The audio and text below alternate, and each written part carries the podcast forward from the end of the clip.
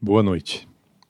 Terá início agora a palestra do orientador espiritual Benjamin Teixeira de Aguiar, que é representante fundador do Instituto Salto Quântico, organização com status consultivo especial junto ao Conselho Econômico e Social da ONU, desde dois mil e dezoito.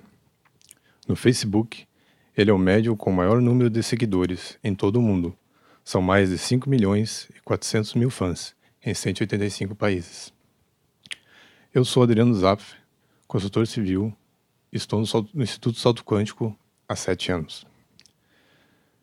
Em nome da instituição, dou as boas-vindas à plateia presencial em Bethel, Connecticut, região metropolitana de Nova York, bem como reunida em Aracaju, Sergipe, Brasil. Ao público da internet que acompanha essa transmissão ao vivo, ou posteriormente pelo canal YouTube do palestrante, hoje com mais de duzentos mil inscritos. E às pessoas que venham assistir ao programa de T V Salto Quântico, editado com base nessa palestra, que atualmente é transmitido pela Peripe T V, canais dois e seis Aracaju, Sergipe, e pelo canal vinte e três e setenta e sete, respectivamente de Denver e Bridgeport, Connecticut, Estados Unidos. Um aviso importante ao público de Aracaju. No próximo domingo, dia, treze, dia quinze de março, essa palestra acontecerá novamente no Comfort Hotel, localizado na Avenida Mário Jorge, quatrocentos e noventa e oito, Atalaia, no horário habitual das dezenove horas. Obrigado pela atenção. Desejamos uma excelente, excelente palestra a todas e todos.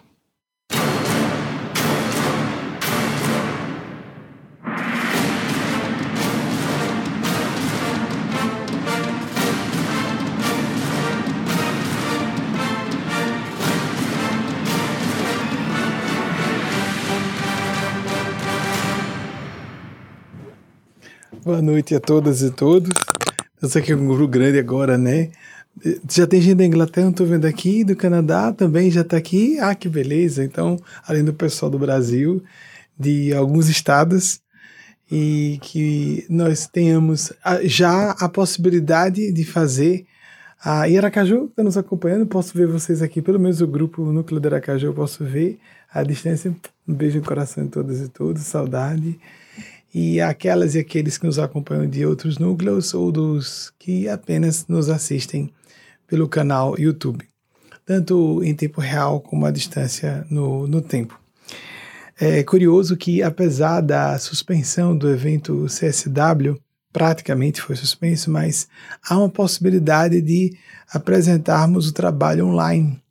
Então, em outras palavras, vai acontecer. Só vamos estudar como isso vai ser feito, para que nós apresentemos depois esse, essa nossa interferência, né, do salto quântico como órgão consultivo em caráter especial, e é concedido esse caráter especial para organizações consideradas de vulto internacional suficiente para ter esse caráter especial, e é um, um crédito da espiritualidade maior, não nossa, no nosso crédito, e vamos é, trazer, como falamos desde os anos noventa, muito sobre o empoderamento feminino. É uma alegria muito grande colaborar especificamente nessa temática. Bem, temos é, é, a Lore para fazer a pergunta, mas Lore, você se apresenta como se ninguém conhecesse você, tá certo? E já soube também que Marconinho quer falar, já me avisaram, passa por mim, né? E tá bom, a Lore vai chamar Marconinho, mas primeiro, vai lá, Lore, se apresente para como se ninguém conhecesse você. Tá linda de branco, adorei. Obrigada. Muito obrigada. Combinou muito com sua pele. Boa noite, Benjamin. Boa noite, princesa. Sou Lorena Souza. Lorena, formada... Lorena é companheira e esposa de Adriano, que abriu a palestra. Sim, senhora. Formada em Direito, com especialização em Direito Eleitoral. Trabalho aqui como auxiliar contábil e também como artesã. E estou no, no Instituto Salto Quântico há quatorze anos, com muita honra, felicidade e gratidão. Já me deu muito trabalho no consultório. Eu tinha, na época ainda tinha consultório, ainda ouvia as pessoas. Aí ainda, a Laura daquelas que ia, eu senti raiva por ela. Porque algumas pessoas, quando ela não reagia devidamente, como a gente é treinado pela cultura, para a submissão, acomodatícia, não no sentido de falsidade, mas submissão acomodatícia em prol da boa convivência. E aí então, Lore várias vezes levou questões, eu, não, de novo, E as pessoas iam para sentir raiva por elas. A indignação justa. Lorena foi uma. Você é uma das pessoas que mais me fez pensar. Eu tenho que cancelar esse negócio. Tem que parar culpas. Você é uma das culpadas por isso. Olha que coisa triste. Claro que não, né, gente? Isso é uma questão vocacional. Então, princesa, depois de se apresentar, já sei que você vai chamar Marconinho, mas faz de conta que eu não sei. Pode, pode falar. Antes de apresentar a primeira pergunta, o dirigente daqui dos Estados Unidos, do nosso grupo, Marconinho Vieira, pediu a palavra. Sim, senhor. Marconinho, a palavra é sua. Você tem direito. Marconinho achou que falou pouco na semana passada. Sim, senhor. Tá certo. Então fale mais. Boa noite, Benjamin. Boa noite, Marconinho. Na semana passada, realmente não dei as boas-vindas a Benjamin da forma como eu gostaria. Assim, peço licença para hoje ler algumas palavras que escrevi para melhor expressar a minha admiração por ele e minha Obrigado. gratidão por sua presença, gratidão e felicidade por sua presença entre nós. A mesma coisa em relação a você e a muitos amigos e amigas aqui e à distância. Benjamin apresenta desde mil novecentos e noventa e quatro um programa de T V que é hoje o mais antigo da televisão brasileira na temática espiritualidade, tendo passado por duas redes nacionais de T V, a Rede Brasil T V E e a C N T. Tem dezesseis livros publicados convencionalmente e material exposto em seu site, equivalente a mais, duas centenas, mais de duas centenas de livros de porte médio. Em mil novecentos e noventa e seis, quando nos conhecemos por ocasião da primeira Semana Espírita de Nova York, Benjamin apresenta com desenvoltura a palestra que lhe fora assinalada e, com brilho, substitui de improviso outros três palestrantes que não puderam comparecer. Posso fazer uma correção? Eu não tinha sido convidado a fazer palestra. É coisa de memória antiga, né? vinte e quatro anos depois, aí só a gente se ajuda, né? Um ajuda a memória do outro. Eu tinha ido como plateia. Três palestrantes faltaram. E aí eu substituí três palestrantes. De última hora, assim, você pode fazer? Faço. É porque são três áreas distintas. Eu, vai, os espíritos ajudam. É o que eu posso fazer. E aí começou a minha carreira nessa atividade internacional, porque era só no Brasil até, até então. Você lembrava disso? Não, não lembrava mesmo. É, percebi, percebi. Então, então vamos, eu bato papo aqui, né? É o nosso perfil, né? Não tem jeito. Nós fazemos tudo espontaneamente mesmo. É. Apesar de Marconi, com muita justeza, né? A pessoa que sabe que vai estar muito emocional, escrever alguma coisa para não se perder é natural, né? Sim, senhor. É. Eu destaco, né, que um, já naquela época, em noventa e seis, Mamin tinha apenas vinte e seis anos, né, para fazer essa... Eu essa... ia fazer vinte e seis, eu tinha vinte e cinco. E na época pesava muito não ter vinte e seis. Sim, sim. Qualquer ano fazia diferença. Eu não estava mais longe de trinta, que vexame não ter nem trinta. Ia fazer vinte e seis no final do ano. Sim, senhor. Nos anos seguintes, retorna anu- anualmente aos Estados Unidos para um périplo de palestras em centros espíritas da região, causando admiração por sua abordagem transdisciplinar de uma variada gama de assuntos, em evidente contraste com outros palestrantes que se restringiam à sua área de especialização. Sempre à frente de seu tempo, Benjamin realiza a defesa ardorosa de minorias discriminadas pelos preconceitos vigentes, distanciando-se cada vez mais dos movimentos religiosos e espirituais tradicionais. Por interferência da espiritualidade, por isso à frente do tempo. Eu tenho que admitir isso, realmente é o crédito deles e delas. Sim, senhor. Com centenas de vídeos publicados comprovando sua mediunidade, atestando a envergadura espiritual dos guias espirituais que canaliza, rodeado de endossos divinos, torna-se na década passada o médium com o maior número de seguidores no Facebook, ultrapassando os cinco milhões de seguidores em cento e oitenta e cinco países. Desde dois mil e dezoito, a instituição que fundou e preside, os, o Instituto Salto Quântico, porta status consultivo especial junto ao Conselho Econômico e Social das Nações Unidas, onde pode oferecer sua colaboração. Em todo esse período, Benjamin tem sido sempre o maior exemplo de tudo o que defende, de tudo o que prega. Com um senso de justiça, respeito, lealdade e devoção muito acima dos padrões normais. É um grande amigo e irmão, muito querido, muito admirado, muito amado, não apenas por mim, mas por todos aqueles que têm a oportunidade de conhecê-lo um pouco mais. Então é com muita alegria, satisfação, com muita honra que o recebemos e lhe apresentamos nossas calorosas boas-vindas. Muito, muito obrigado, obrigado Marconi, muito obrigado, que eu sei que é do coração e fico satisfeito de poder honrar parcialmente a responsabilidade que me foi designada. Quando ele disse, eu falar mais alguma coisa, eu penso o seguinte... Marconinho, pode sentar, fica à vontade, para você não ficar mais exposto, que já está com você aqui. Tem um ponto que a pessoa se, se constrange. Mas, olha, se você for falar, pense o seguinte: quem está assistindo pela primeira vez, o que, que você pode fazer para ajudar a pessoa a dar atenção ao que eu vou falar? O propósito é esse. Se puder arrumar dessa forma, aí pedir para três amigos vigiarem, a esposa, Delano e Wagner, para vigiarem o que é que tá bom, o que é que não tá, isso tá certo. Então vejam aí que uma pessoa só, sempre é bom a conversa parlamentar, não é? Porque um amigo diz, não, isso aí, isso aqui seria bom, isso, mas isso aqui seria interessante, isso não. Renato Ottaviano soube depois, interferiu. É, Wagner trabalha muito com Renato Ottaviano, né, que trabalha na área de marketing, marketing, existe um marketing do bem. É engraçado como tem profissões que são consideradas, só quando a gente ouve a palavra parece que é desonesto, né? Marketing, então, é, enganação, manipulação, não é? Marketing significa apresentar corretamente um produto, que pode ser uma pessoa. E o bom marketing é uma boa venda, é uma venda honesta. Como advoga, a advocacia, é, o bom advogado, o decente advogado, não defende uma causa ou alguém, uma instituição em que não acredite. Então, é, a política da mesma forma, nós condenamos de forma universal a política e nós não podemos fazer isso. Bem, Lore, já deve haver perguntas, nosso sistema de abrir para perguntas ao vivo. Vamos ver quais foram as perguntas que já chegaram e já foram selecionadas. Passo por uma seleção prévia também. Essas são perguntas que chegam agora, mas também passo por uma seleção. Hoje, Delano e Luiz estão trabalhando mais uma vez nisso. Sim, senhora. Eduardo Almeida, João Pessoa, Paraíba. Como saber diferenciar resignação de passividade em ambientes com apologia homofóbica, racista e misógina? Ui, ui, ui. Apologia homofóbica, racista e misógina. É, tirando a palavra apologia, olha que interessante. Essa pergunta eu vou, eu vou pedir para deixar aqui.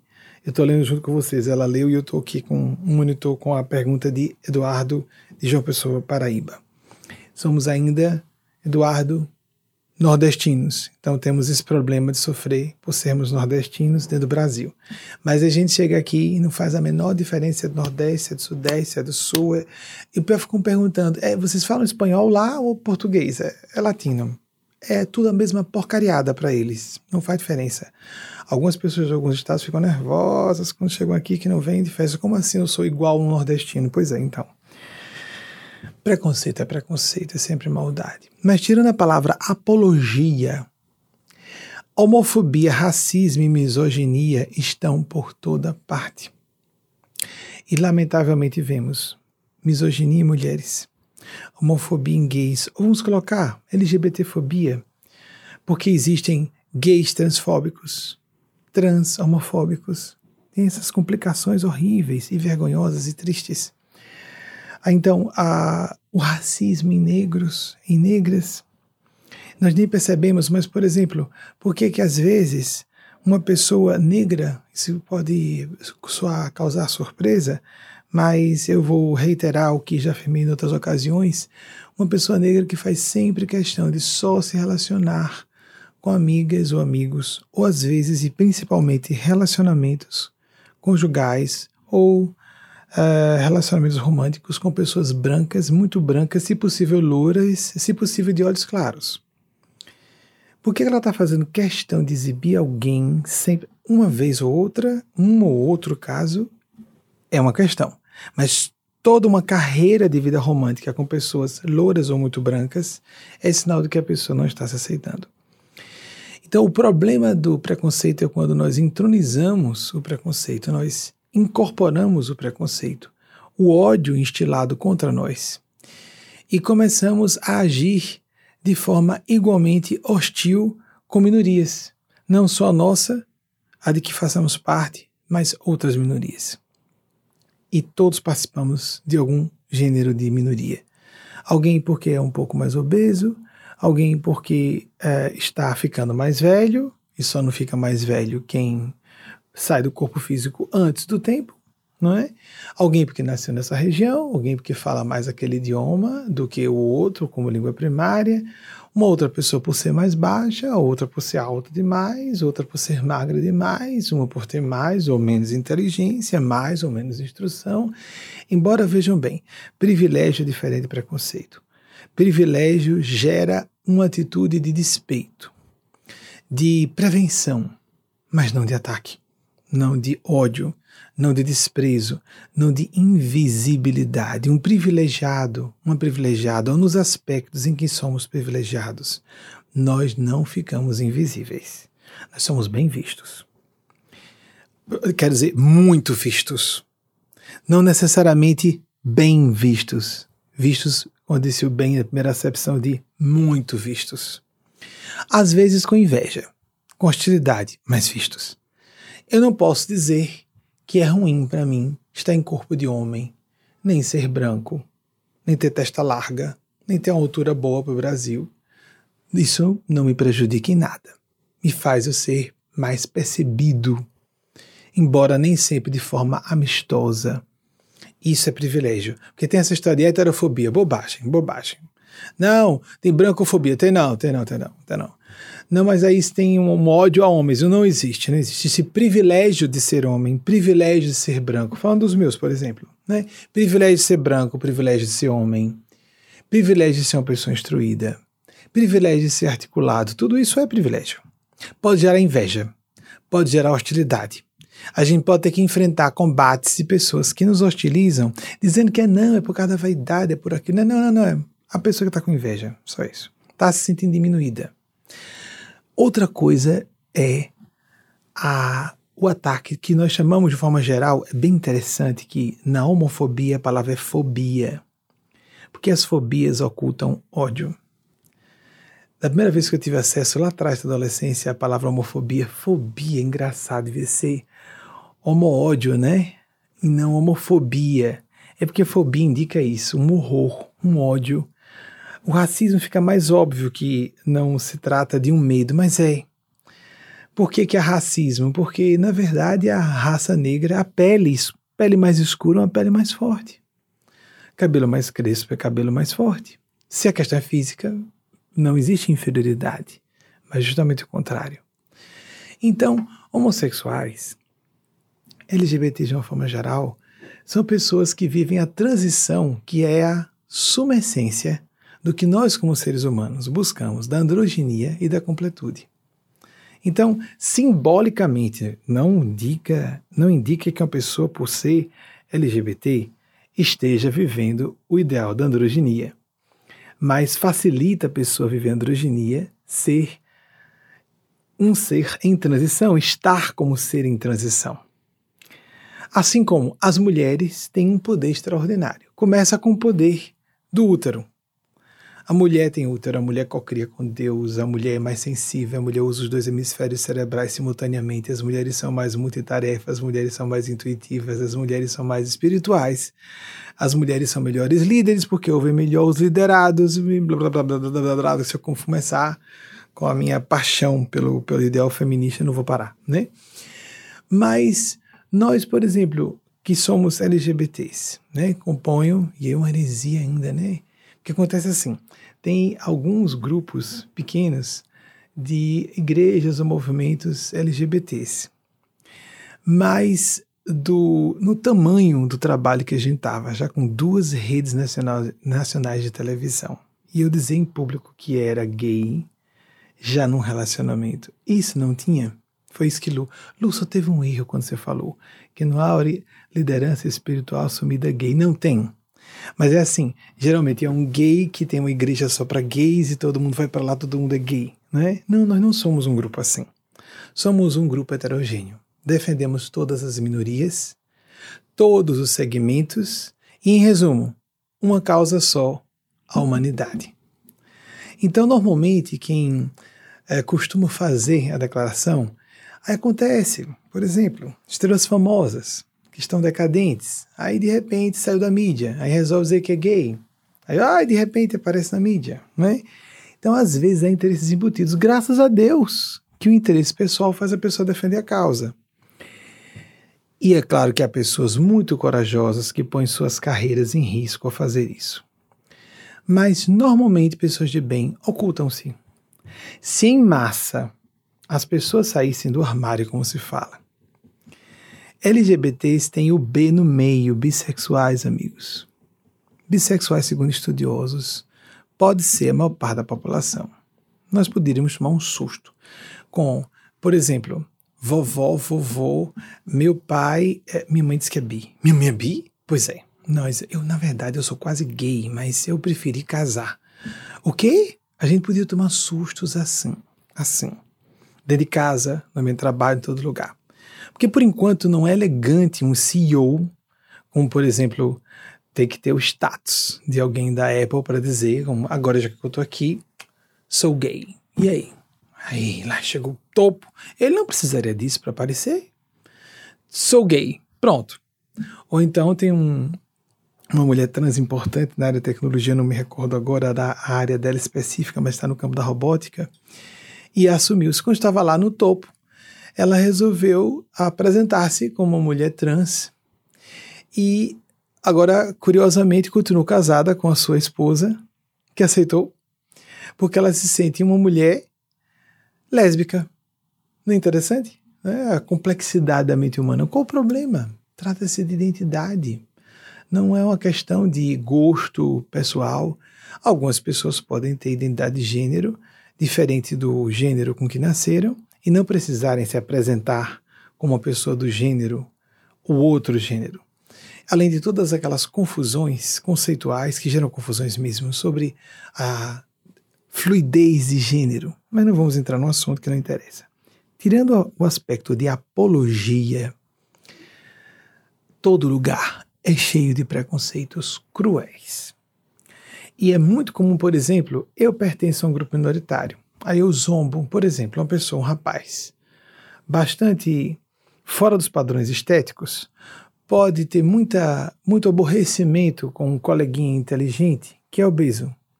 Então ele fica zombando e criando toda uma, uma ruaça quase, né, no ambiente estudantil, para atacar o coleguinha obeso, porque isso o diminui a inteligência dele, não a obesidade. Ou então, alguém é líder do ambiente, é o privilégio. E uma pessoa que está com inveja daquela liderança descobre, procura um aspecto negativo para atacar. As criancinhas nos revelam como somos. Todo mundo já passou por escola de alfabetização, o momento da, da alfabetização na escola. Todo mundo já, se não sofreu, acompanhou alguém sendo vítima de bullying. E as criancinhas fazem bullying no ar, seres mais perversos no seu estado natural do que crianças, porque não são as crianças que são perversas, é o ser humano na Terra que é perverso. Jesus disse que entraria no reino de Deus quem se assemelhasse a crianças, pelo seu lado positivo. Mas crianças negras, crianças com tendência homossexual óbvia, porque às vezes era só tendência, não necessariamente seria L G B T, meninos baixinhos, pessoas que usavam óculos na infância, meninas com cabelo mais volumoso e bonito, mas aí se insinuava que talvez tivesse, uma amiga recentemente me disse aqui, bem, parece uma, uma caucasiana pura. Ela disse que diziam que ela tinha um pé na África, porque o cabelo era volumoso. Peraí, com licença, desculpe, como foi? Pé na África? Você? É, eu tenho um trisavô que era negro ou mestiço. Mas por causa de que que diziam? Por causa do cabelo. O seu cabelo bonito? Isso era inveja por causa do seu cabelo. Aquele cabelo liso demais, os, os, os que são especialistas na área sabem, e as meninas todas sabem, porque já sofreram isso. Cabelo liso demais dificulta que o cabeleireiro faça, ou a cabeleireira, suas estripulias estéticas, e mude o visual, etcétera. Então não é bom o cabelo liso demais, nem para funções estéticas. Mas aí ataca-se. Por exemplo, houve um tempo em que as mulheres era bonito ter lábios finos, porque lábios finos indicavam que provavelmente era de origem branca. Lábios grossos eram considerados de origem negra. Aí uma série de celebridades começaram a implantar silicone nos lábios. Que horror, porque ficou sexy e chique ter lábios grossos. Então, em resumo, nós percebemos com frequência o que se chama de preconceito é violência e maldade.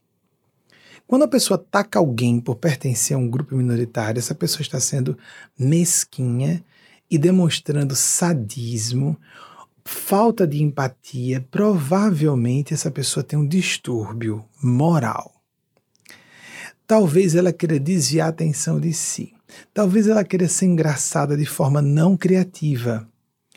Geralmente pessoas muito animadas, a rainha ou o rei da festa, é aquela pessoa que consegue atacar várias pessoas e botar todo mundo para rir com a sua, vamos usar a palavra que a gente falou, a saraivada, como se fosse um bombardeio de ataques, não é? E todo mundo começa a rir nervosamente com medo de ser o próximo da lista. Eu vou ver se eu rio mais alto para ele ou ela não me botar. Geralmente é um homem que faz isso. Para não me botar na, na mira da maldade dessa pessoa. Então, um pouco de machismo, um pouco de homofobia, um pouco de misoginia existe em todas as pessoas. Nós temos graus disso, lamentavelmente. E é tão triste que a gente descobre. Ai, tá um pouco aqui, não é possível não, racismo não, isso é horrível. A invisibilidade em relação...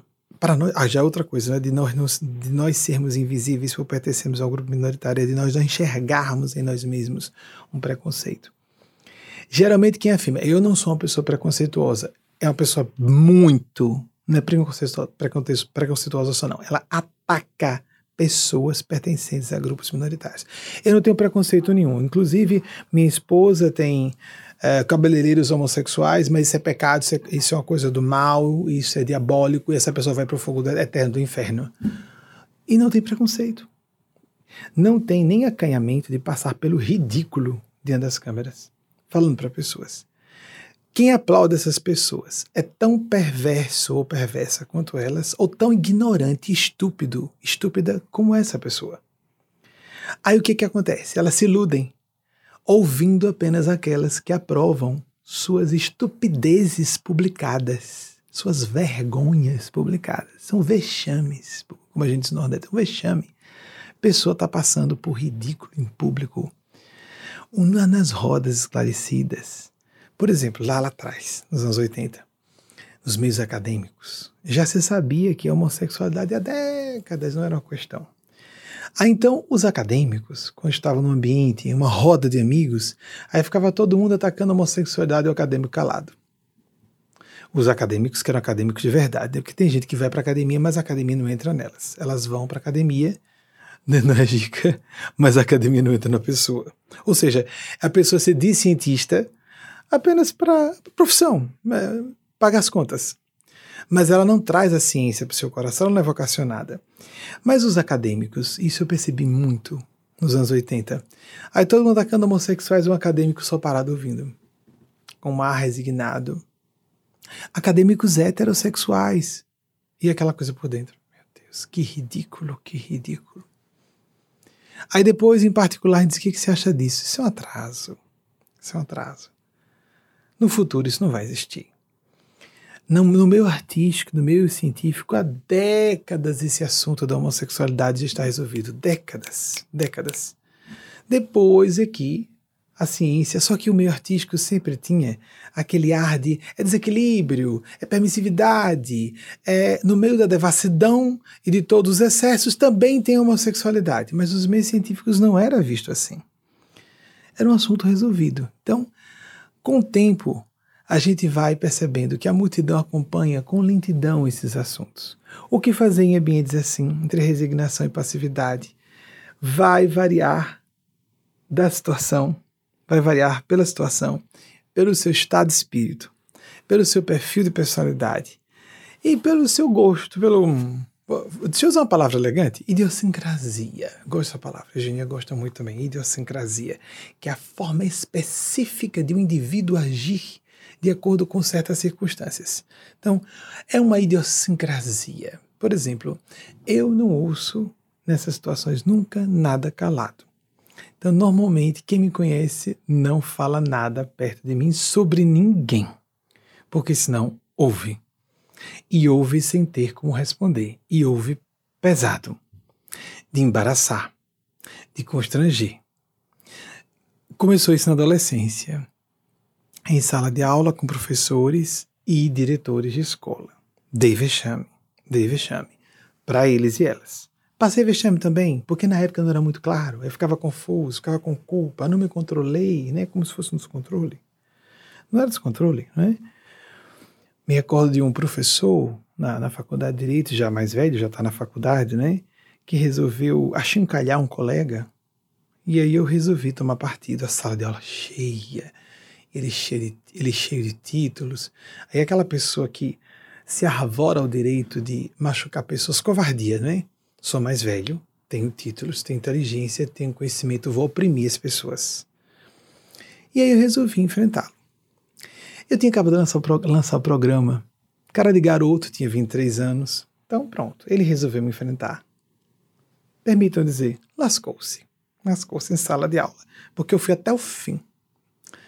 E quando ele quis me interromper, eu disse, eu tenho direito, eu tenho direito constitucional de me defender, e você vai me ouvir.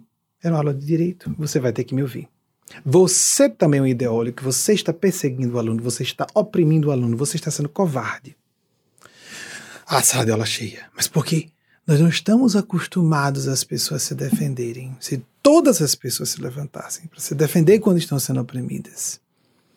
Os covardes, porque os perversos costumam mostrar as unhas de sua perversidade quando há passividade. Resignação é aquele momento que a gente diz. Quando é que a gente tem que viver a resignação? Meu filho está num mau momento. Aquela pessoa acabou, por exemplo, que situação difícil. Vou reiterar um episódio que aconteceu há poucos meses comigo. Estava com Wagner, meu esposo, em Aracaju, sou bem conhecido, né? É, nacionalmente nem sempre. Às vezes uma comissária de bordo se apresenta, o que for, não é tanto assim. Mas em Aracaju, muito. Então, uma moça negra, que já estava na função de garçonete, estava extremamente irritada, estava bem, de repente me viu, viu Wagner do meu lado, começou a atirar os pratos sobre a mesa. Eu fiquei impressionado com a expertise dela em fazer aquilo, porque ela, ela lançava o prato na mesa sem quebrar e sem a comida saltar do prato, porque pela, pela forma como ela lançava, eu, uau, que habilidade psicomotora, né? Muito ágil, negra. Então, mas era altamente agressivo. Você não consegue, não vai imaginar chegar num restaurante e a pessoa lançar os pratos na mesa, parecendo que ou o prato ia quebrar, a impressão que dava era essa, ou vai quebrar o prato, ou a comida vai saltar do prato. Ela conseguiu fazer isso sem quebrar o prato, sem a comida saltar do prato. Imaginem a pancada que dava. Pá! Pá! Uau! Ela está acostumada a fazer isso, para agredir as pessoas. O que eu deduzi? Deve ser uma religiosa fundamentalista. E se acha no direito de atacar pessoas com quem ela não concorda com isso ou com aquilo outro. Meu Deus do céu. Hora da resignação. Se eu fizer... Aí, Wagner, vou falar com a gerência. Não. Essa moça vai perder o emprego. Vamos avaliar. Deixa eu esperar que os espíritos falem alguma coisa. Vamos aguardar, porque uma conversa dessa, a dona do lugar, do estabelecimento, só faltou jogar o tapete vermelho um dia quando eu cheguei. Nos ambientes mais elegantes, não é que não seja homofóbica, não. Nos ambientes mais elegantes, a pessoa faz questão de ter o gay ostentação. Ah, eu sou muito amigo de gays, né? O negro ostentação. Oh, não, nenhum preconceito é sorrir mais só porque é gay. Então, nos ambientes fins acontece o contrário. Nos ambientes instruídos e esclarecidos, as pessoas têm vergonha, partem em defesa logo para mostrar que são modernos. Como aquele rapaz que está interessado na gata, ele, não, eu sou muito feminista, meu amor. Primeiro sempre a mulher, a mulher sempre que manda. Aí ela alisa a barriguinha, né, para poder não tocar outra parte do corpo. Então, e foi o momento da resignação. Mas não foi o momento da resignação quando uma moça também negra, também de uma classe desfavorecida, riu, zombou, de forma escancarada quando estávamos entrando numa feira de cinema. Eu estava de mãos dadas com Wagner. Você está rindo porque eu estou de mãos dadas com um homem? Ah, então, continuou rindo. O que é aquela coisa da pessoa imaginar? Ele não vai, não vai responder. Estamos acostumados a zombar de gordos, de negros, de gays, e eles aguentam, abaixam a cabeça, se sentem inferiores, porque, afinal de contas, você... É, está rindo por causa disso. Não, não, não, não, não. Mas, meu Deus, o que faço? Hora de falar ou não? E fomos caminhando, já estávamos alguns minutos pelo corredor do Plex Cinema. Fala ou não fala? Falar ou não falar? Que são casos excepcionais. Olha, esse foi ano passado, da moça que atirou o prato, e eu pedi que Wagner não falasse. A moça vai perder o emprego. Vamos deixar passar essa. Os espíritos não falaram nada. Mas outro episódio não, foi em dois mil e onze. Olha como demorou. Porque geralmente as pessoas, engraçado, não falam nada para mim pessoalmente.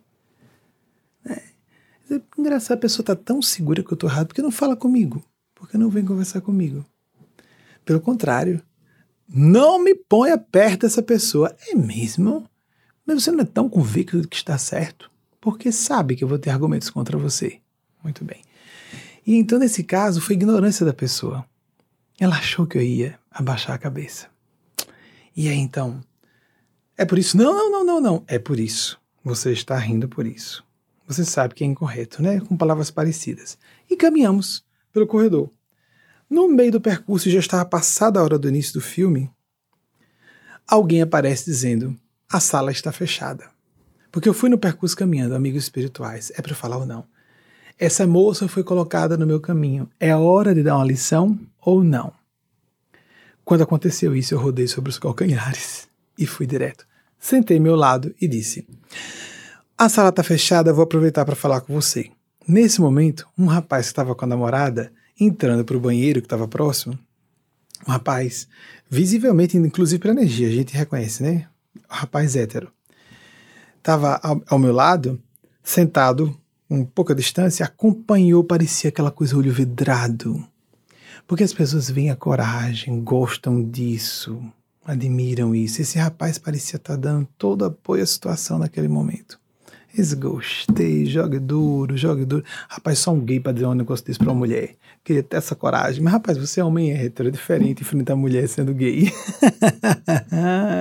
Perde o doce, né, às vezes. Então, a moça negra, baixa, pobre.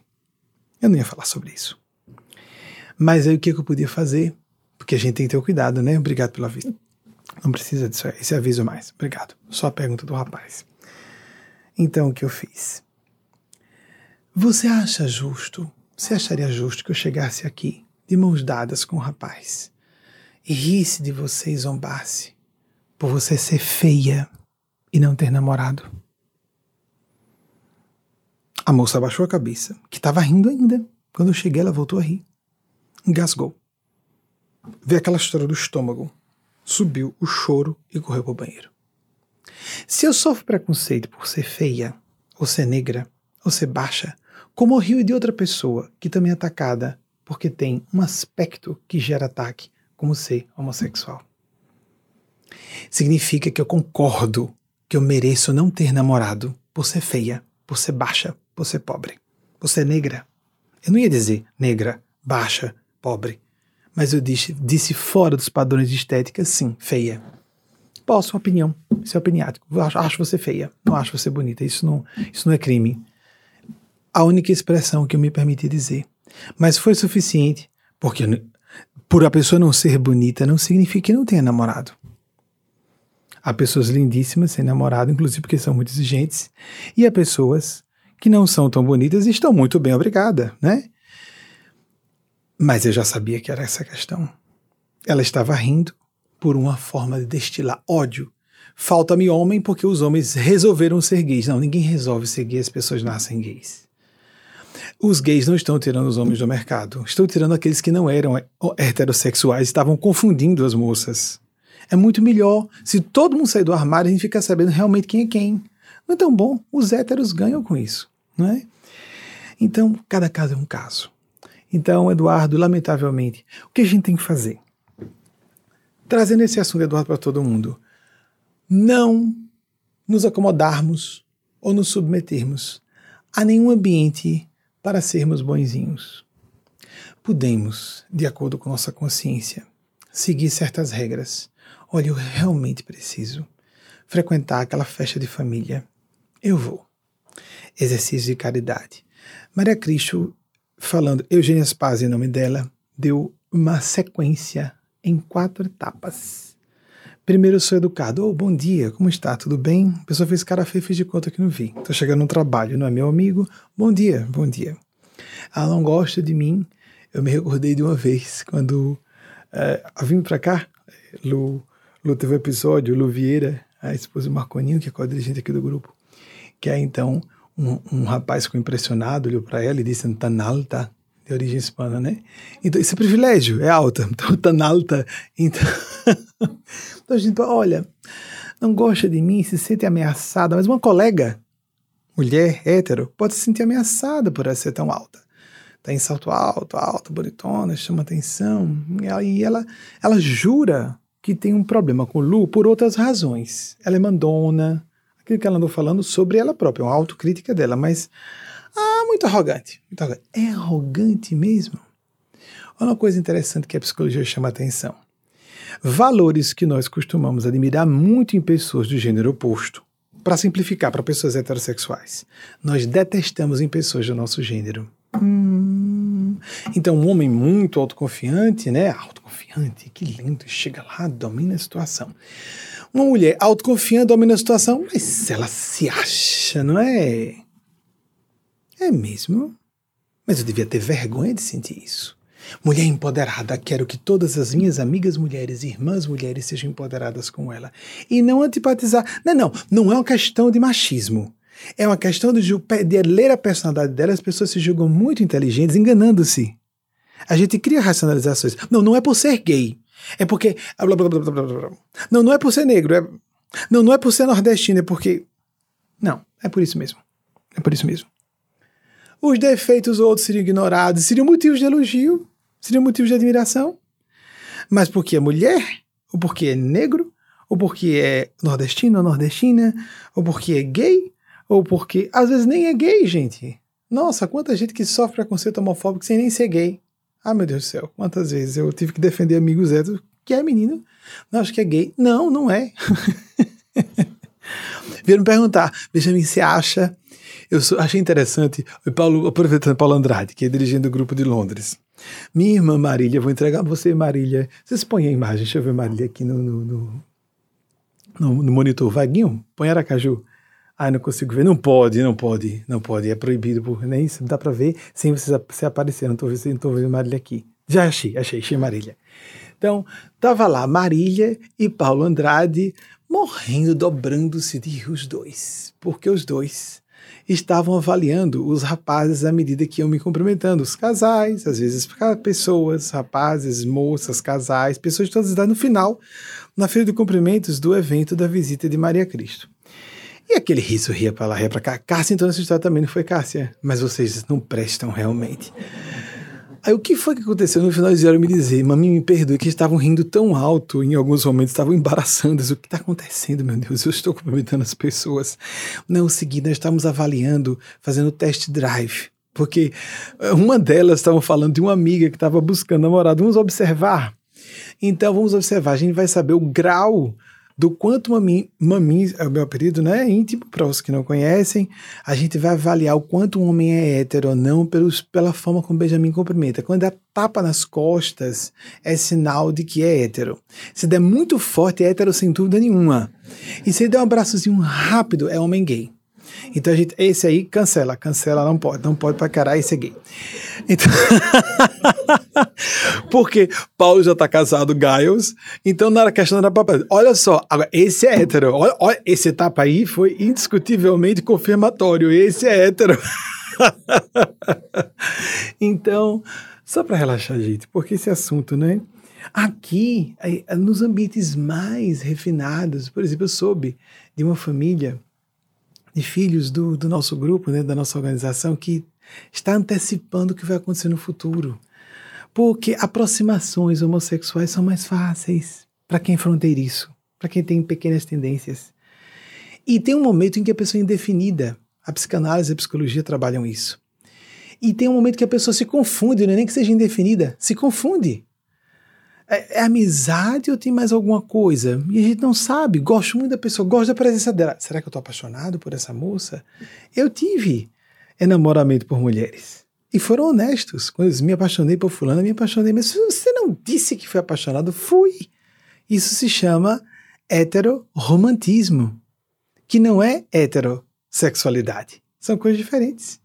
Essa história do bromance, tem homens que têm homo romantismo ou homoerotismo sem terem homossexualidade. Não querem ir pra cama, mas fica aquele clima no ar e a gente jura não tem nada, nada, não tem nada. Aí tem um bromance aí, às vezes. E é, nós devemos fazer, nessa situação, que acho que é o que vai acontecer no futuro. Então, estava um grupo de, de, de adolescentes, filhos de vocês, e aí, então, não posso ter detalhes para não identificar as pessoas, mas o fato é que houve uma situação em que esses eh, irmãos estavam conversando entre si, e aquele que era o elemento mais novo disse, uma das pessoas da família disse, então, uh, uma disse, ah, quando estivermos aqui com nossas esposas e nossos esposos, então indicou que o rapazinho, que era um rapazinho, temos um grupo enorme de rapazes adolescentes, então não tentem identificar quem é. Nunca tivemos entre filhos do salto quântico tantos menininhos nessa fase nove, catorze, quinze anos, um monte. A educação infantil está cheia. Aí um desses rapazinhos estava conversando com um grupo de irmãs e amigos, então, e uma delas, mais politizada, peraí, você não pode dizer esposa para ele, porque a gente não sabe. Aí então ficou constrangida, abaixou a cabeça, isso que eu soube depois pelos pais. Ficou constrangida, abaixou a cabeça. Eu, eu temo ser chato. Então, em resumo, ele estava querendo dizer que era hétero. Teme ser chato, ficou constrangido, embaraçado, que vergonha, vou ter que dizer que eu gosto de meninas. Olha, eu tenho que dizer. Aí pedi à mãe que falasse, diga a ele que não tem nada demais em ser heterossexual. Inclusive, nós precisamos, graças a Deus, os heterossexuais facilitam o processo reprodutivo, não, não impede que a pessoa rep- se reproduza não sendo hétero, mas facilita a coisa, né? Como a gente sabe. Então, digo, não tem nada demais. Aí a mãe, tá certo, vou falar, maminha. Aí, olha, é, é, filho, que bom, que bom que você gosta de meninas, mas se você não gostar e você depois descobrir, e tá tudo bem. Não, você confundiu de novo. Então, mas por que ninguém vai se tornar? Fala assim brincando. Não vai atrapalhar a cabeça da criança. Não atrapalha a cabeça. Pelo contrário. Quantos rapazes ficaram preocupados? Será que eu sou gay porque abracei meu amigo? Gostei de abraçar. Gostou de abraçar? As amigas se abraçam sem nenhum grilo. Se beijam. Ah, é tão bom. Vão dormir juntinhas hoje. Claro que homens não têm esse perfil. Homens, naturalmente, pela psicologia masculina, não tem essa necessidade de aproximação física com amigos. É diferente mesmo. Eu me lembro de amigos lá atrás, da adolescência, olha só, para aquilo ali, as duas amigas abraçadas, andando de braços. Aí, o que, que você está vendo? Né? Porque no colégio que eu estudava, que era bastante conservador, nós tínhamos que dividir. Meninos só ficavam com meninos, estimulavam a homossexualidade, né, gente? Quem tinha era que era fronteiriço. E meninas só com meninas. Em vez de os gêneros se interagirem, é, os gêneros surgiram, amigos, amigas, para conviverem. Não importando a orientação sexual, mas dividia. Aí então eu tinha que aguentar a conversa dos rapazes héteros na adolescência. Aí realmente ia aguentar. Eu, ainda mais sendo gay, lendo filosofia, que porre. Aí não, veja ali, veja ali, veja ali o quê? Não, você não tá vendo? Que a ideia de que eram homossexuais, com aquela palavra feia. Aí, não, não são. Visualize, Benjamin, eu e você andando assim. Eu, criatura, criatura, homens são diferentes de mulheres. Nós não precisamos de toque para revelar amizade. A gente abraça rapidinho, dá um aperto de mão, dá uns tapinhas nas costas, tá tudo legal. Né? Como o Betão que pediu, eu dei um abraço desse em dois mil e doze, quando ele se conheceu. A primeira, né, Betão? Não sei se o Betão tá aqui, tá, tá aqui fora. Ah, acho que tá aqui fora, tá, vigiando o, a entrada. Ele que nos, nos escoltou para cá. E aí, então, quando ele me viu abraçando Marconi, eu quero um abraço desse, quebra-ossos. Ele falou assim, esse abraço quebra-ossos, quero um desse aí, quero um desse aí. Então, os tapinhas, é, transmite o calor humano, não precisa mais, porque não precisa idealizar, acariciar a pele, não precisa nada disso. As amigas conversam, duas amigas, quando são muito íntimas, aí seguram as mãozinhas, uma, na, uma mãozinha na mãozinha da outra, às vezes entrelaçam os dedinhos, aí olham bem fundo nos olhos da outra, não é? E aí come, uma começa a emocionar, se emocionar, a outra chora antes, né? Tem aquela coisa toda íntima do universo feminino, e ninguém é gay por causa disso. Se também pode ser, sei, mas isso é normal do universo feminino. Como agir? Siga sua consciência, em resumo, é Eduardo o nome do rapaz, né? Dá para mais uma pergunta, para não ficarmos cansativos.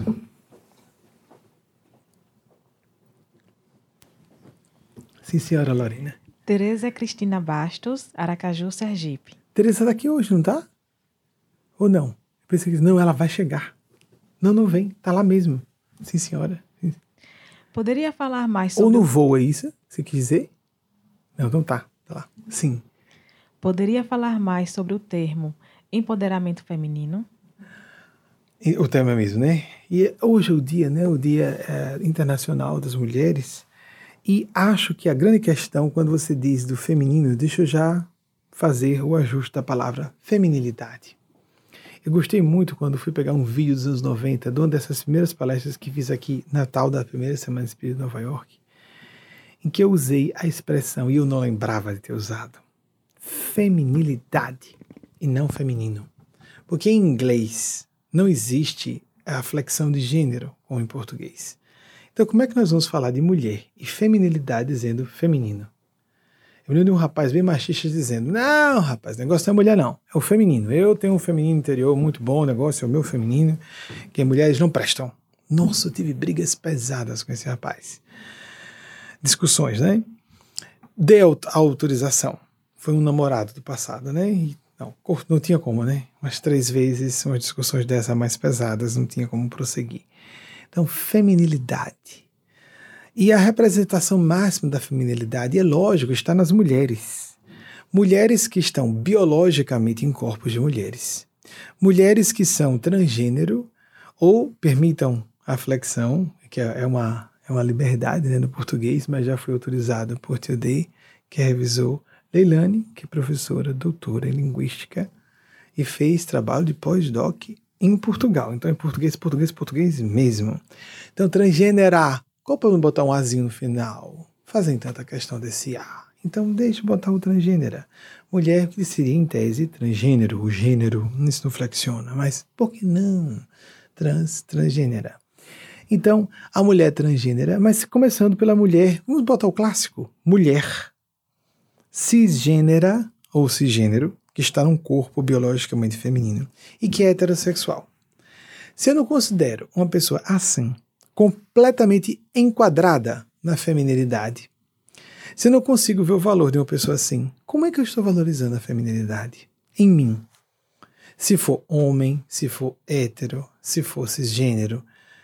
Não, se eu não valorizo a mulher, não é diferente. Isso é então uma abstração, é um conceito. Não, tem que ser uma realidade. Primeiro eu respeito a mulher, para depois eu respeitar a feminilidade. E se eu não respeito a mulher fora, não estou respeitando a minha mulher interior. Eu só posso respeitar minha mulher interior se eu souber empoderar as mulheres externamente. Vou repetir um conceito que trouxe recentemente e acho de significativa relevância reforçarmos.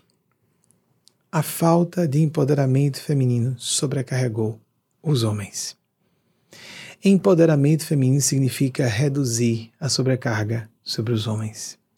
Para tirar o poder de um grupo, a gente sobrecarrega, onera outro. Qual é o rapaz hoje? Vamos namorar? Não, tem que, ela quer que eu pague as contas, pagar a conta no final. Não, mulher, eu não gosto. Gosto de mulher moderna, que divida as contas comigo. Qual é o homem que acha correto que uh, case-se, que a esposa não tenha profissão e que ele tem que trazer todo uh, seu provedor único? Às vezes há acertos. E muito justos. Olha, tem um bebezinho, não temos com quem deixar, vou deixar o bebezinho com você, porque eu, eu ganho o suficiente para nós dois. Isso é um acerto. Mas quando nós nos oneramos, quando a gente fala em finanças, fica claro, não é? Por que que nós não podemos empoderar as mulheres se isso só nos redunda em sobrecarga? Então, os homens heterossexuais, conservadores, machistas perdem e perdem muito e são os que perdem mais. Não são as mulheres que perdem mais, porque as mulheres criaram mil recursos de dissimulação para assim terem o poder nas mãos. Catarina de Médici, que o diga, foi casada com um rei francês e pariu mais três reis franceses e pôs um atrás do outro no poder. E ela manipulava todos por trás. Isso não é ah, uma coisa boa para nós homens, nem para ninguém que um grupo minoritário seja atacado. Se um grupo nós autorizamos seja atacado, todos os grupos ficam vulneráveis, porque a roda da fortuna gira e nós passamos à posição de desvantagem. É uma questão de tempo. Hoje eu dou o tiro, amanhã eu recebo o ataque da arma de fogo. Então prestemos atenção que o empoderamento feminino é empoderamento humano. A feminilidade compõe a nossa humanidade, de homens e mulheres. Existem características que são mais vinculadas ao gênero feminino ou da feminilidade e outras características mais associadas ao gênero masculino, mas nós somos seres humanos. E se nós não dignificamos os aspectos relacionados mais a esse ou aquele polo psicossexual, todos seremos prejudicados, todas seremos prejudicadas. Se eu trato alguém como inferior, cedo ou tarde alguém vai me tratar como inferior. E se eu sou bastante inteligente em disfarçar que eu discrimino, que eu acho inferior, mas não demonstro, eu exalo uma energia, eu exalo um padrão mental e eu atraio pessoas talvez bem mais espertas que eu e que aprontem comigo, bem pior lá na frente.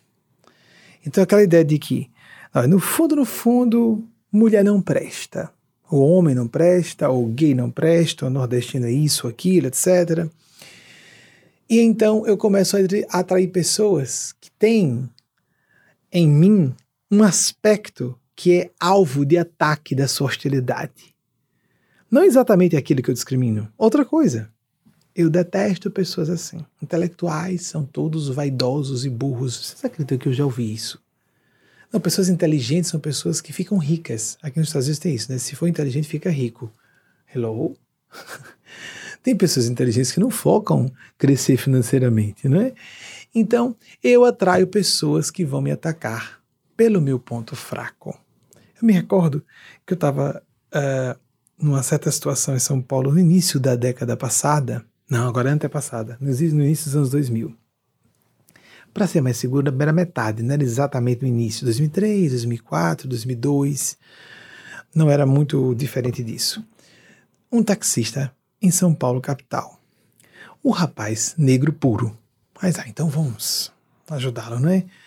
E aí falando bem afetuosamente para que ele se sentisse empoderado como uma pessoa normal, porque esse foi um ponto cego para mim. Porque eu fui criado por um rapaz que eu não me dei conta, tipo, fiquei adulto para poder me lembrar que o rapaz era negro. Crianças não veem isso, né? Ai, meu Deus, Zé Roberto era negro. Então eu tenho uma relação de filiação, parentalidade com a raça negra. Então eu tenho um carinho especial, só que eu não achava que fosse um problema. Passei muito tempo sem me preocupar muito com o assunto. Isso foi um problema. Isso é preconceito. Então, nessa época eu já estava começando a ficar alerta. Vamos falar com um rapaz negro e ajudá-lo a se empoderar. E o rapaz tinha um quê de se sentir muito inteligente e querer exibir inteligência. E a uma certa altura, querendo retribuir o meu lado afetuoso com ele, ele disse, olhe, me impressiono muito com você, você é uma pessoa... E fez algumas, alguns elogios a mim, no campo intelectual, sendo do Nordeste. Aí eu disse, olhe, mas deixa eu dizer uma coisa a você, há pessoas inteligentes e estúpidas em toda parte do país. Ah, sim, mas é porque no Nordeste, no Nordeste, você está acostumado a receber no Nordeste pessoas que são exiladas econômicas da fome e da seca. Vocês recebem fatias de segmentos da população, segmentos ou fatias da população que não representam a totalidade dos nordestinos. Os nordestinos... Aí ele começou a ficar incomodado. Aí, meu Deus do céu, eu estou sendo afetuoso com ele. Bem, vamos fazer o seguinte. Para provar esse argumento, e eu segurando para não ficar aborrecido, para provar esse argumento, dê uma olhadinha entre grandes cientistas, grandes artistas, celebridades e verifique as suas origens. Você vai ver com frequência que é um percentual muito equilibrado de nordestinos, de sulistas e de pessoas que nasceram aqui em São Paulo, no Rio, que vocês não têm nem nome para isso, não é? Não existe sudestino. Sabem por que não existe essa palavra, gente, que só a gente propõe? Está implicado, é subliminar. porque parece que o brasileiro é só a pessoa que nasce no Sudeste, o resto é periferia. Então, eu sou brasileiro, porque nasci em São Paulo, Minas, Rio. Os outros são nortistas. Não tem centro-oestino, não é? Por quê? Brasília. Então, é do centro-oeste, você não tem um nome para isso, porque Brasília está lá. Então, tirando o circuito Brasília, São Paulo e Rio, os demais somos tratados como periféricos, periféricas. Assim, a gente é carregado pelo pessoal do Sudeste. Seria mais ou menos isso. Então, isole, observe. A mesma coisa acontece com brasileiros e brasileiras de elite intelectual. Vêm para os Estados Unidos ou para a Europa e estão tete a tete com os grandes intelectuais ou grandes profissionais norte-americanos e europeus. Nós só temos um problema, nós brasileiros e brasileiras. Como disse um com- o comitê de organização da, do Prêmio Nobel, vocês são destruidores de talentos e de heróis. Vocês odeiam os brasileiros que se destacam. Todos os povos têm orgulho de terem candidatos ao Prêmio Nobel. Mas quando nós insinuamos alguém a Prêmio Nobel no, do Brasil, os brasileiros fazem uma enxurrada de ataques e críticas para que a pessoa não seja premiada. Somos uma pátria de invejosos e invejosas. Por isso que nós falamos muito de inveja. Ah, eu sofro muito inveja. Ah, olho grosso, olho grande, olho gordo, cada região tem um nome para isso. Inveja, mesquinharia. Abominação. Aqui a gente se orgulha nos Estados Unidos, uma pessoa de sucesso, é um modelo, é um ideal. Em uma certa altura, eu precisei dizer ao rapaz, veja bem, é, nós, por exemplo, vou falar alguma coisa para você das elites do Nordeste em relação às elites do Sudeste. Nós somos compreensivos e mesmo a gente não se estranha, não discrimina. Quando a gente está conversando numa roda de amigos no Nordeste e chega alguém de São Paulo, do Rio, de, por exemplo, corrigiu isso. Cada, cada estado, principalmente São Paulo e Rio, vamos colocar que são os principais, e Rio, inclusive, foi capital do Brasil por quase duzentos e sessenta anos, não, quase duzentos anos, de, mil, ah, de mil setecentos e sessenta e três a mil novecentos e sessenta, então quase duzentos anos. E Salvador até essa data, até mil setecentos e sessenta e três. Então, é, foi capital da República, concentrou os principais intelectuais do país durante dois séculos, então tem um vocabulário riquíssimo. É a cidade, a capital, né? É Rio Capital, com o vocabulário mais rico que eu já vi até hoje. E já vi professores de português e autores gramáticos dizerem isso também. É uma riqueza vocabular impressionante nas ruas, nas ruas. Quando eu fui pensar, tem uma coisa estranha, aí me lembrei, dois séculos de capital, os intelectuais vinham para cá, normal. Então, mas o Rio ao vício, né? Então a gente chega uma pessoa do Rio, e aí então tem um grupo de pessoas instruídas, nordestinas sentadas, e tem uma pessoa do Rio. E a gente ignora completamente que a pessoa troque o tu, a segunda e a terceira pessoas o tempo todo. Então, de cá, vem cá, vai lá, né? Então, uh, não é de cá, não, não é, dá, dá isso aí pra mim. É até difícil falar, né? A gente tem que fazer um esforço pra, pra falar. Errado. Dá isso aí pra mim, querida. Querida. Aí tem muitas vogais. Dá isso aí, querida. Não. Ou você diz, dê isso aí, ou então você usa dá isso aí e bota tudo em tu e não usa você. A gente já tá acostumado. E a gente não discrimina. Ah, o pessoal do Rio. Troca o tu com você o tempo todo. E a gente não fica, oh, que português horrível. Não, não. A gente trata com normalidade. O rapaz começou a ficar nervoso, porque eu comecei falando do Rio. E quanto a vocês, São Paulo é um pouco mais grave, porque houve muita imigração. Então, com vocês, São Paulo, vocês trocam todas as regências e concordâncias. Verbais, nominais, é um desastre. Quando um paulistano senta à mesa, a gente já sabe, o paulistano chegou à mesa. Porque os erros de português acontecem em todas as frases. E a gente não discrimina vocês por causa... Nós, os paulistas, não cometemos esses erros. Tá certo, nós os paulistas não cometemos esses erros.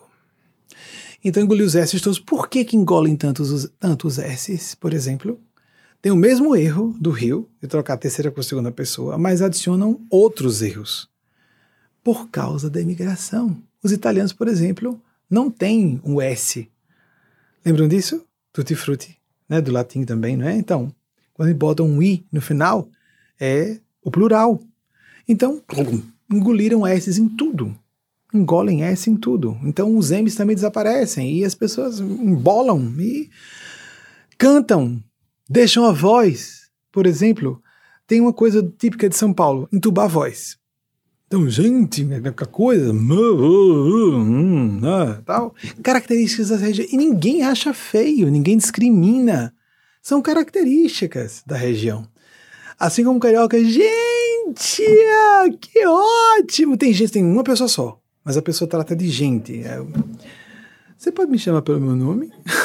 Porque eu não tenho motivo. Você está vendo muitos espíritos encarnados aqui, aí delando, ou oh, desculpe. Aí daí tem a questão da segunda e terceira pessoa do Rio, que no português escrito ele corrigia. Ele é apaixonado por português, né? Estou falando com um é, fluminense que viveu muito no Rio, quase carioca, e uma paulistana aqui na minha frente, que é, é formada em letras pela U S P. Então eles sabem que existe isso. Não é, não, nós não discriminamos, nós entendemos. Aí por que a gente, em vez de dizer gente, diz gente, falou errado. O fonema é T, é mais original, é, é o mais puro, gente, T T. Ou como diz no, no sul do Brasil, recentemente, é, um dos irmãos Zapf, que são do Paraná, boa noite, gente, gente, gente, que não é o nosso gente, é o gente. Ou então o gente, que é lá de, do Recife, né, que é mais forte, é o mais batido.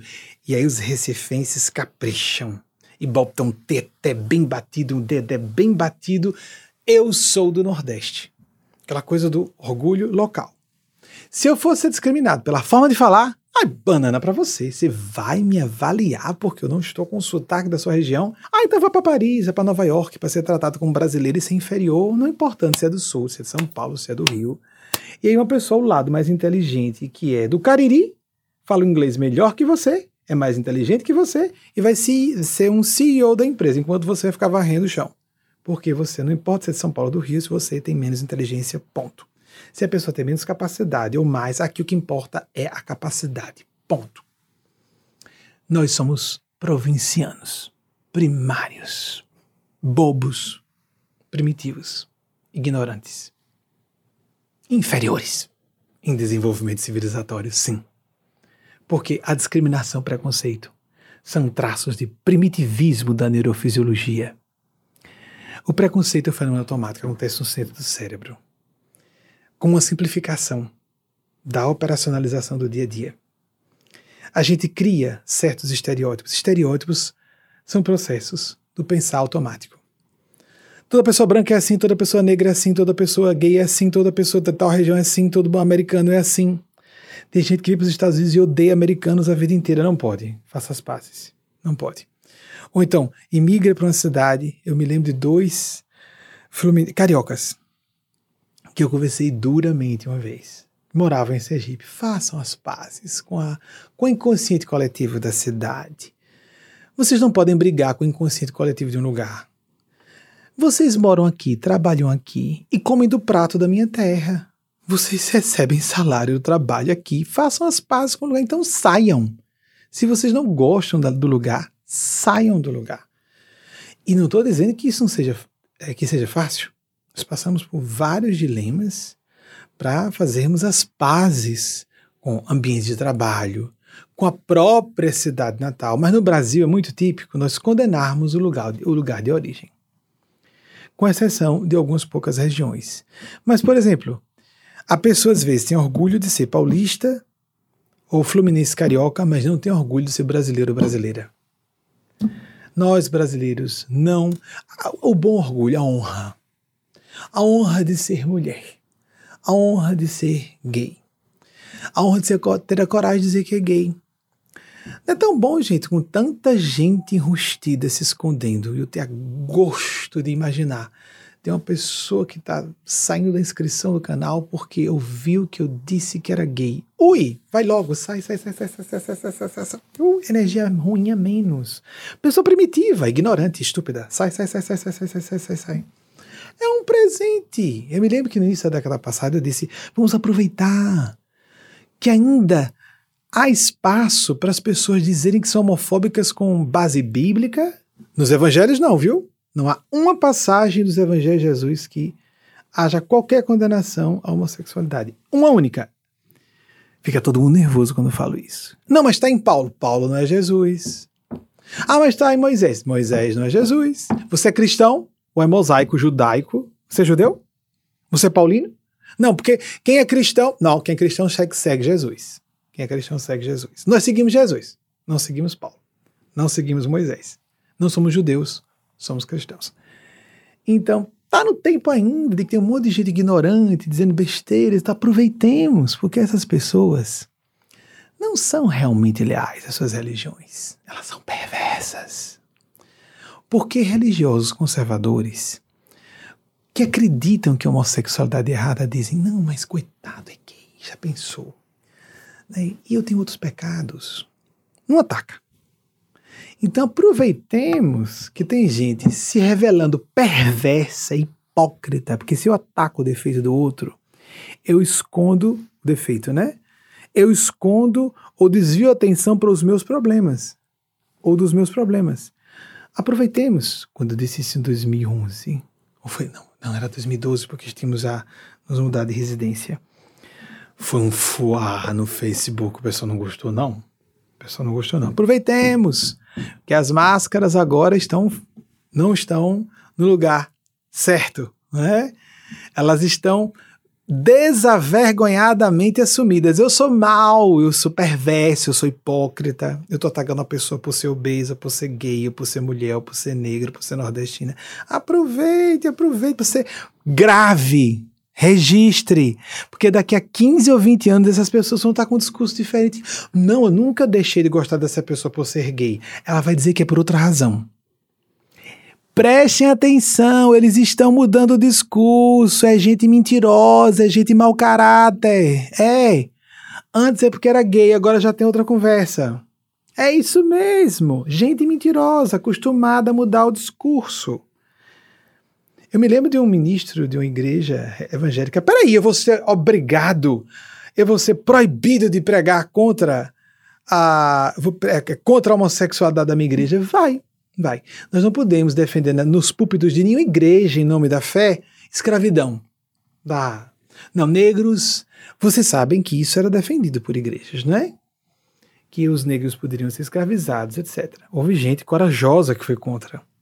Mas já foi lei. Tivemos um país escravagista. Vai, vai ser proibido, é uma questão de tempo.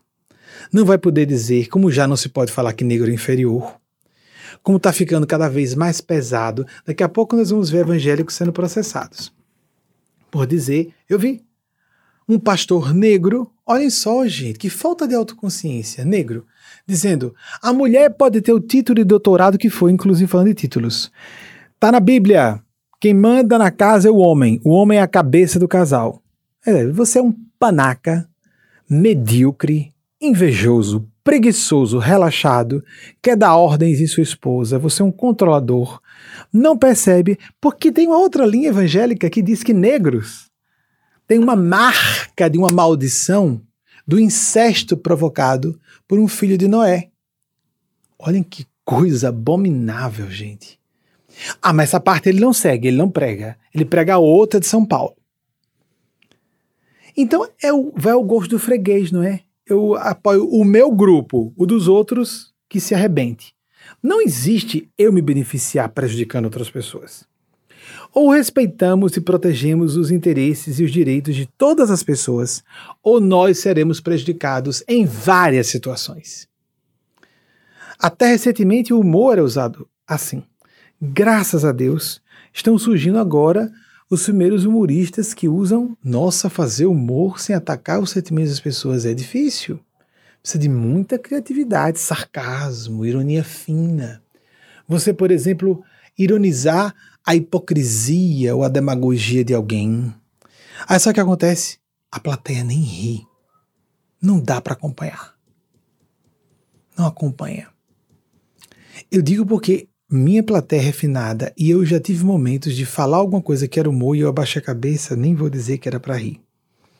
E teve um dia que eu falei uma coisa que era moralmente muito delicada, que era para causar riso, e Lenalda riu sozinha. Aí eu disse, Lenalda, parabéns. Era para rir. Não que outras pessoas não tivessem entendido, mas porque, pelo perfil psicológico de outras, a gente disse, nossa, isso foi humor, mas foi ácido demais. E eu me recordo de um sujeito que era um brilhante psicopata. E ele falava de forma educada, mas assim, impecavelmente polida, o tempo todo. Eu olhava para mim e piscava o olho. Ele é ex-esposo de uma das senhoras que está no Salto Quântico. Claro que ele não está mais aqui, não é? Porque eu, eu coloquei a espada no pescoço. Primeiro eu botei um canivetezinho. Depois já estava com a espada e sabre no pescoço dele. Porque estava zombando da esposa e de outras pessoas. Então ele falava alguma coisa e aí então eu tomava aquele susto. Porque a gente, em, em jornadas holísticas, a gente em grupos pequenos, não é? Reservados. Então ele falava alguma coisa e de repente eu... todo mundo relaxado, não tem aquela situação que está todo mundo desarmado. Então, uau! Eu levantava os olhos, estava ele com um, um riso de lado e piscava o olho para mim. Fulano, eu gosto porque só você acompanha, mas eu não gosto porque você está sendo perverso. E aí ficava todo mundo se entreolhando porque não tinham pego realmente o que ele falou. Segunda vez, terceira, aí eu comecei a pegar pesado com ele. Até que ele não gostou e saiu. Né? Então, não faça mais isso. São minhas amigas e eu não estou gostando. Mas só você está entendendo. E não estou gostando. Você está diminuindo, de, depreciando as pessoas. Não denegrir, que vem de tornar negro, né? Depreciar, terá o preço, terá o valor. Engraçado depreciar, não é? Mas, sei lá, lato senso, o valor de uma pessoa. Vamos encerrar por aqui. Qualquer falha deve ser atribuível à minha pessoa, não aos guias espirituais que estavam me inspirando é, a todo tempo, e como ainda estão. E, sobremaneira, quando a dizem que a gente está mais cansado, hoje dormir só três horas, a gente fica mais, volta, paro, o que, que vocês querem que eu fale? Pergunto mais vezes. Então, é, qualquer falha atribuível à minha pessoa, e na, nos momentos de interação com o mundo maior, ninguém é privilegiado. Quando vocês virem, eu tenho uma obrigação de fazer isso. As psicofonias para mim são é, um karma, um karma.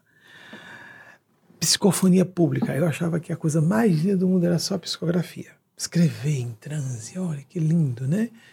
Sou psicógrafo também, mas a psicofonia é o meu karma, porque eu achava vexatório. Só que a forma uh, preferencial dos espíritos falarem por meu intermédio.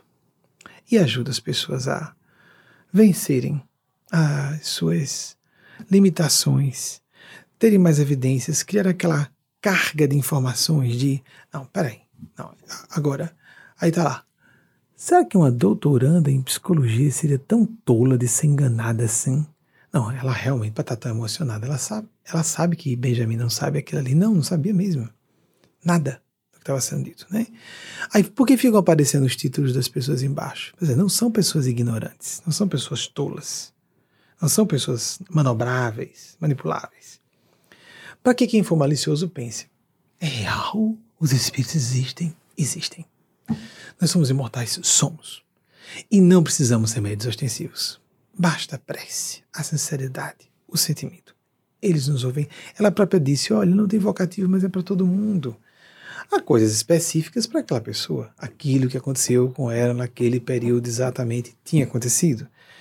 E ela gentilmente faz aquele processo. Olha, apesar de você estar emocionada, em caráter de registro, você pode confirmar diante das pessoas se aconteceu. E, obviamente, não havia sido mandada uma mensagem para mim. Ninguém tinha comentado. Elas, às vezes, por exemplo, houve uma mensagem que foi retirada de uma senhora aqui do grupo de, de Bethel, que eh, o esposo veio falar comigo. Não sabia de nada do que foi falado sobre ela. O esposo próprio estava pasmo com o que tinha acontecido, que ela se emocionou muito. Não só ela confirmou, como ela estava muito emocionada.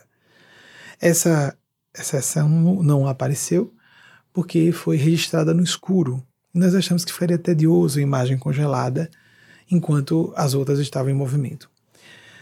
Belly Track, ela recebeu. Aí Betão disse, mamãe, nada, nada, nada daquilo eu sabia. E, e mais, quando eu cheguei lá embaixo, ainda em semi-trânsito, embaixo não, pra cima, a gente tá no subterrâneo, tá num bunker, né? Quando chegamos ao piso superior, eu ainda estava em semitranse e continuei falando sobre um outro assunto, como se estivesse continuando a conversa. Eu estava certo de que era uma conversa que nós já tínhamos tido antes. Nunca tínhamos tido. Então, sobre aquele assunto, ela só... Eu, no meio da fala, quando eu bati os olhos, os olhos dela estavam com os olhinhos arregalados. E aí ela perguntou, por que você está falando isso? Nós não tínhamos falado sobre isso, não é? Não. Mas não é. É. Pronto. Seguindo. E continuou o outro tema, sem perceber que ainda estava em transe. Estava saindo do transe ainda. Porque é isso, é uma espécie de continuum. Para nós que trabalhamos com as grandes massas como médiuns, só com essa assistência. Nós não poderíamos fazer isso sem assistência superior. Então, às vezes estamos mais em transe, às vezes menos em transe, mas o tempo inteiro conduzidos. E precisando estar muito vigilantes para não passar desavisadamente alguma coisa que não seja apropriada. Preconceito é um flagelo, é o flagelo anticristo, como disse Eugênia Spaz em dois mil e cinco. Isso é o contrário da fraternidade, é o contrário do perdão, é o contrário de nós. Como ele disse, meretrizes e publicanos entrarão no reino dos céus antes de vós. Marcos vinte e um, trinta e um. Olhem só, prostitutas e políticos corruptos entrariam no reino de Deus antes de alguns religiosos. É bem forte isso, não é, gente? Para a gente pensar com cuidado, na autocrítica, não para nos condenar, mas para nos empoderar, mulheres ou homens, e vivermos a espiritualidade plenamente. A partir de agora vem a mensagem que Eugênia Spaz recebeu das mãos de Maria Cristo, e não importando aquelas e aqueles que aceitam ser, bem, tantas religiões dizem, estou vendo aqui o Espírito direto de Deus, e Jesus está aqui falando, o Espírito Santo falou, então nós temos o direito de dizer que Eugênia Spaz, estou muito convicto disso, é uma convicção bem estabelecida, recebe das mãos de Maria Cristo, a mãe crística da humanidade terrena, essas falas. Eu achei essa especialmente importante. E para encerrar, ela pede para lembrar só de um tópico que ficou aberto sobre a mensagem de Maria. Ela deu quatro camadas para a questão do preconceito numa situação pública.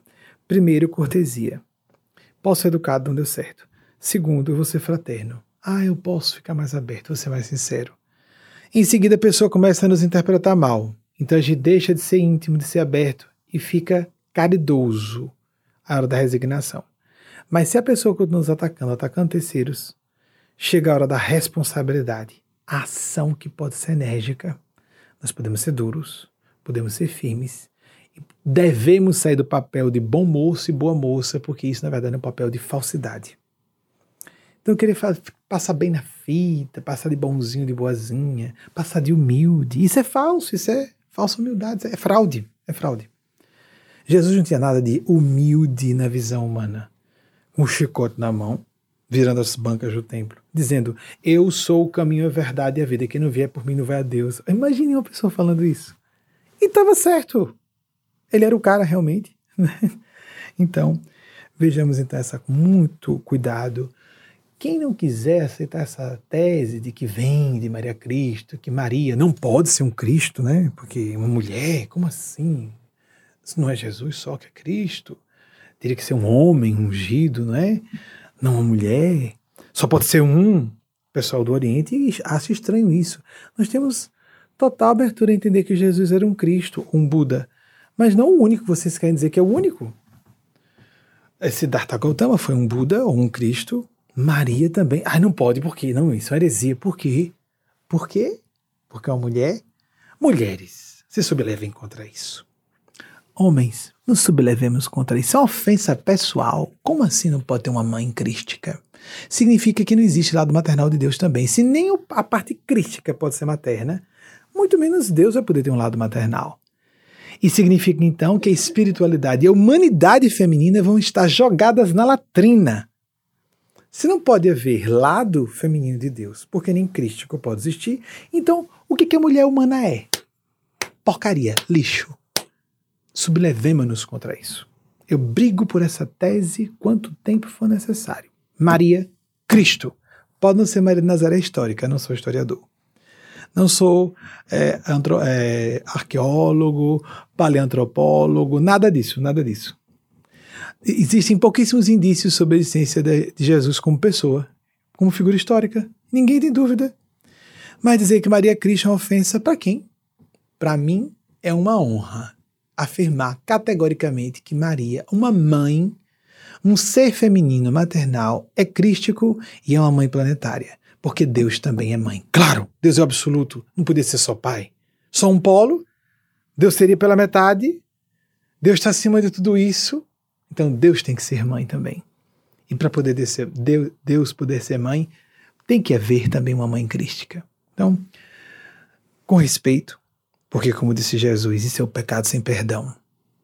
Chamar um Espírito Santo, que Maria Cristo é um Espírito Santo, chamar um Espírito Santo de Beelzebú, dito por Jesus, capítulo terceiro de Marcos. Então, tenhamos cuidado quando dizer heresia é o diabo, porque a pessoa vai pagar o preço do tamanho de uma blasfêmia sem perdão. Sugiro, para aqueles que gostam de pegar ao pé da letra a Bíblia, capítulo terceiro do, do, do Evangelho de Marcos, porque Jesus está falando sobre ele próprio, que foi dito que estava sendo inspirado por um espírito do mal. Maria Cristo é uma mãe planetária. Se é Maria de Nazaré histórica ou outra figura maternal, não interessa. É um anjo maternal, é um Buda maternal e creio, minha opinião pessoal, que é Maria de Nazaré histórica e que fala através de Agnes Paz, que foi Bernadette Soubirous, a Santa Virgem de Lourdes. Opinião pessoal. Quem não se importar com isso, o que interessa, a mensagem, o conteúdo. Isso é o que importa. Nossa Senhora, Nosso Senhor Jesus e o Grande Deus nos abençoe hoje e sempre, assim seja. Vou terminar, volto a estar aqui com vocês do grupo de Bethel. Um beijo no coração de vocês de Aracaju, um beijo no coração de vocês que estão à distância pelo YouTube, e à distância no espaço, um tempo, né, nos outros núcleos ou em casa, que Nossa Senhora e os Cristos Pais nos ajudem a perceber a presença de Deus em nosso coração, pela voz de nossa consciência. Não precisamos de remédios ostensivos, precisamos seguir os nossos ideais e vocações mais elevadas. Assim seja. Muito obrigado pela atenção.